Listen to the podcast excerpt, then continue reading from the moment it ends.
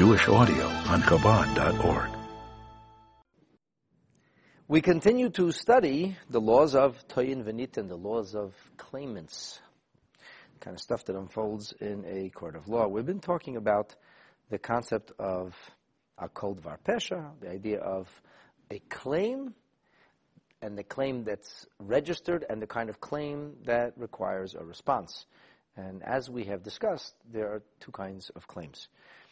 For the 306 Shirav Rambam, we're going to talk about reiterate once again that when somebody makes a claim, if the claim is backed up with a contract, if the claim is backed up with witnesses who give testimony, then that claim must be answered in the form of remuneration.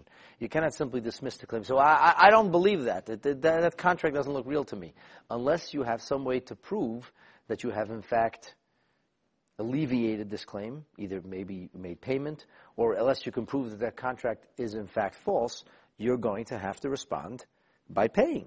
That's what we go to a court for, to find out. Now, what happens if I have a claim, and the reason we know I have a claim is because you responded acknowledging the fact that I am a claimant. So if you deny that I am a claimant, as we've learned, I'm just reiterating, if you deny that I'm a claimant altogether, well, in that case, I have no leg to stand on. I have no proof. I have no witnesses.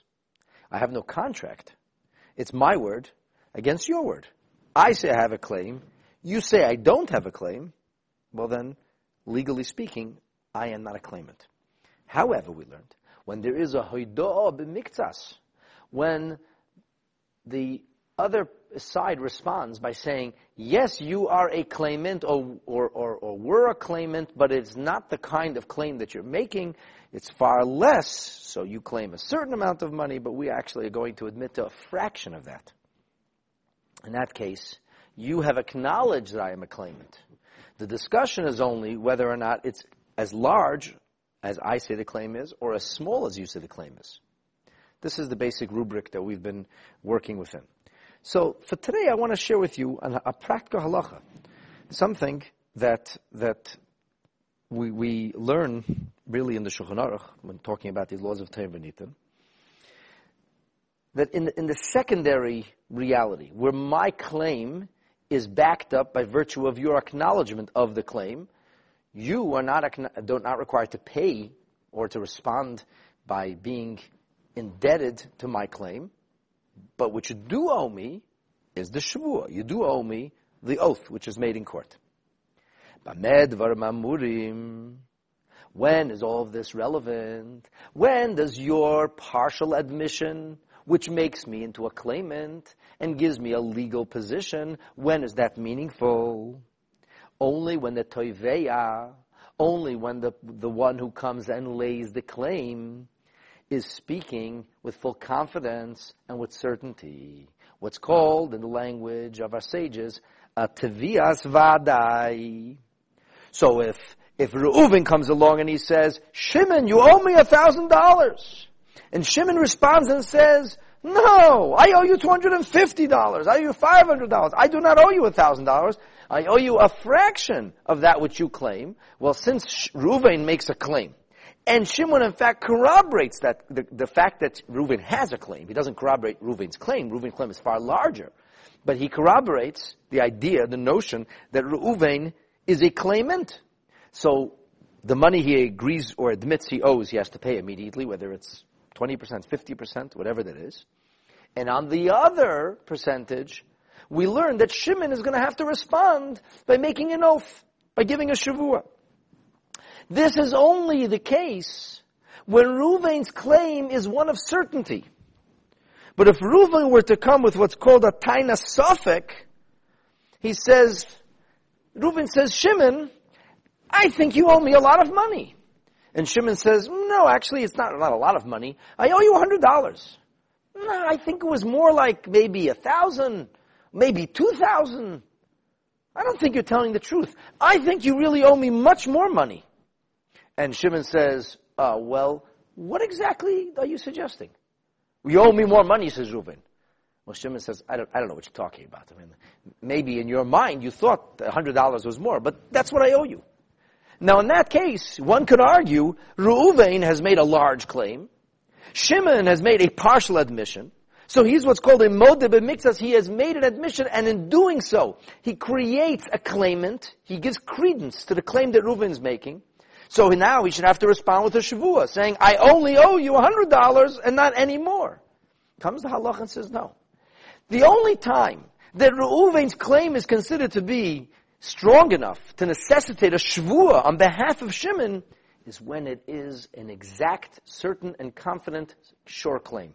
When it's an unsure, uncertain, or lack of confidence claim, I think maybe, which is called a ta'anas safek, ein mashbi'in alei klal. The Shoghnar says in that case, there's absolutely no kind of shevuah required at all. Now, the Tur comments very interestingly. And he says, and I read to you the words of the Tur, so you understand. He says, Amar la, he says, Kimedumali, sheyesh li atzlacha mana. I think that you owe me a mana. Let's say a mana is $100. Or, mana shehil visicha, this money that I loaned you, remember I gave you a loan last year, yeah? He says, Kimedumali, I think, shalei paratani, I think you didn't pay me back the money you owe me. So then, this is not a modeh b'miktzas, but we have already discussed that there's another kind of shvur. This is what's called the shevuas heses, the shvur that will incite, the shvur that will, in a way, serve to bring forth the truth. And we said that the shevuas heses, that the rabbinic shvur doesn't require a modeh b'miktzas. So once again, says the Torah, based on the same halacha. When is this the case? When the claim is a claim of vadai. When Reuven comes along and says, with absolute certainty and full confidence, Shimon, you owe me money. Not I think maybe you owe me money. Not remember the money I loaned you. Are you sure you paid it back? Maybe you didn't pay it. I think you didn't. So the fact that Shimon is not being a modeh b'miktzas, which would, we said under certain circumstances necessitate a shevuas heses, that too would not apply here. So the biblically required shevuah, the Min HaTorah oath, which is the concept of modeh b'miktzas, when the person made a partial admission, that would not apply if the taina is not a vada, if it's not a claim that comes with certainty.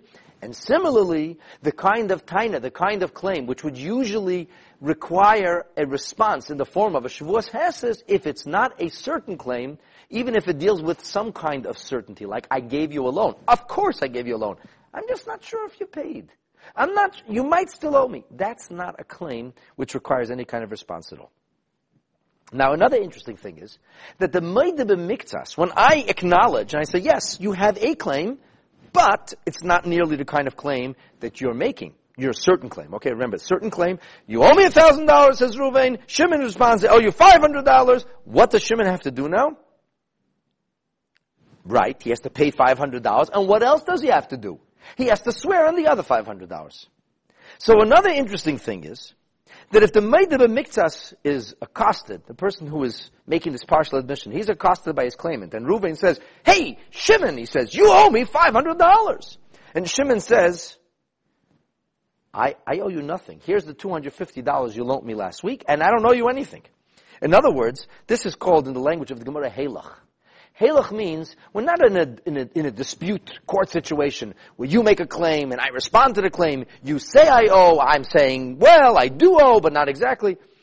In this situation, since Shimon responds immediately and he says, this is what I owed you. I owe you nothing now. In that case, you would no longer become a modeh b'miktzas min haTorah. However, in that instance, the rabbinic shvur, the rabbinic oath which we discussed, would apply. That's the concept of the shevuas heses.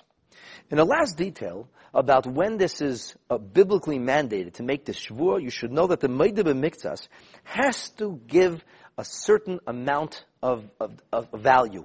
The taina, the complaint, and the denial and the acknowledgement, we have to be dealing with a certain modicum. And it's not a no, it's not a pruta. Pruta is the bare minimum value, and for many, many things in halacha, the bare minimum of value, the modicum of value, which is called a shava pruta, literally translates as like a penny's worth, so that would be sufficient. But here, when we're talking about the modeh b'miktzas, he has to acknowledge a pruta, correct? He has to say, I owe you a pruta. That means I owe you the bare minimum. But The yichper b'shnei mo'in kesef.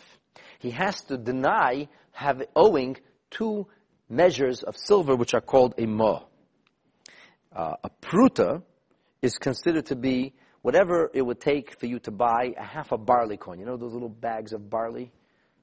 Like you buy for the cholent, you buy those little pearly, so those little tiny barleys.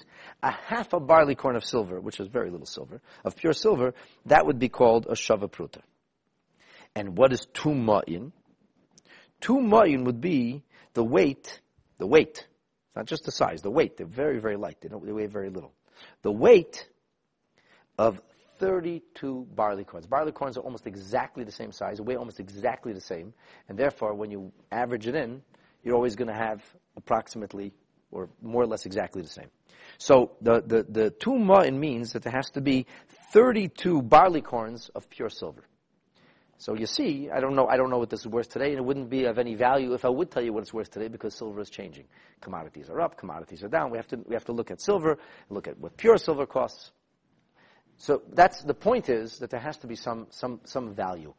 A din Torah, which court situation, which is based on virtually no money, very, very little money. Somebody makes a tiny claim, and somebody's responding to you, you owe me 50 cents, no, I owe you a nickel. This is not a Ma'ida v'Miktas. And for this, we would not have to have a shwur. It has to be some kind of meaningful amount of money that's being denied.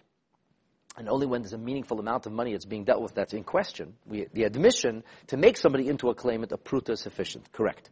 A pruta, just a pruta. If I say I owe you a pruta, which is the bare modicum of money, it's the same amount of money that's needed for various acquisitions, the value that's needed to affect a marriage when it's done b'kesef with the exchange of valuables, and various other things in Torah. So when I say, yes, I owe you a shava pruta, half a barley corn of silver, the weight of half a barley corn, tiny a smidgen of silver, that in and of itself is already sufficient to create your status, to cement your position as a claimant. However, in order for me to have to swear about something, I have to take an oath. It has to be for something somewhat meaningful. So we don't look at, sometimes in halacha there's a difference between people are wealthy, people are poor. There's halachas and muktza, things which you can move or can't move on Shabbos, which depend on somebody's social standing and somebody's affluence. There are various korbanos that sometimes depend. There are various halachas where we take into consideration somebody's value. I shouldn't say that. It's just somebody's wealth. How much money the person has and how much money would be meaningful. And then there are certain times when there's one size fits all. This is the basic premise is that if the discussion that we're having, the money that's in dispute, the money for which Reuven wants Shimon to swear, if it's less than 2 ma of silver, less than these 32 barley corns of silver, then in that case it would be a moot point and no shevuah would be required at all.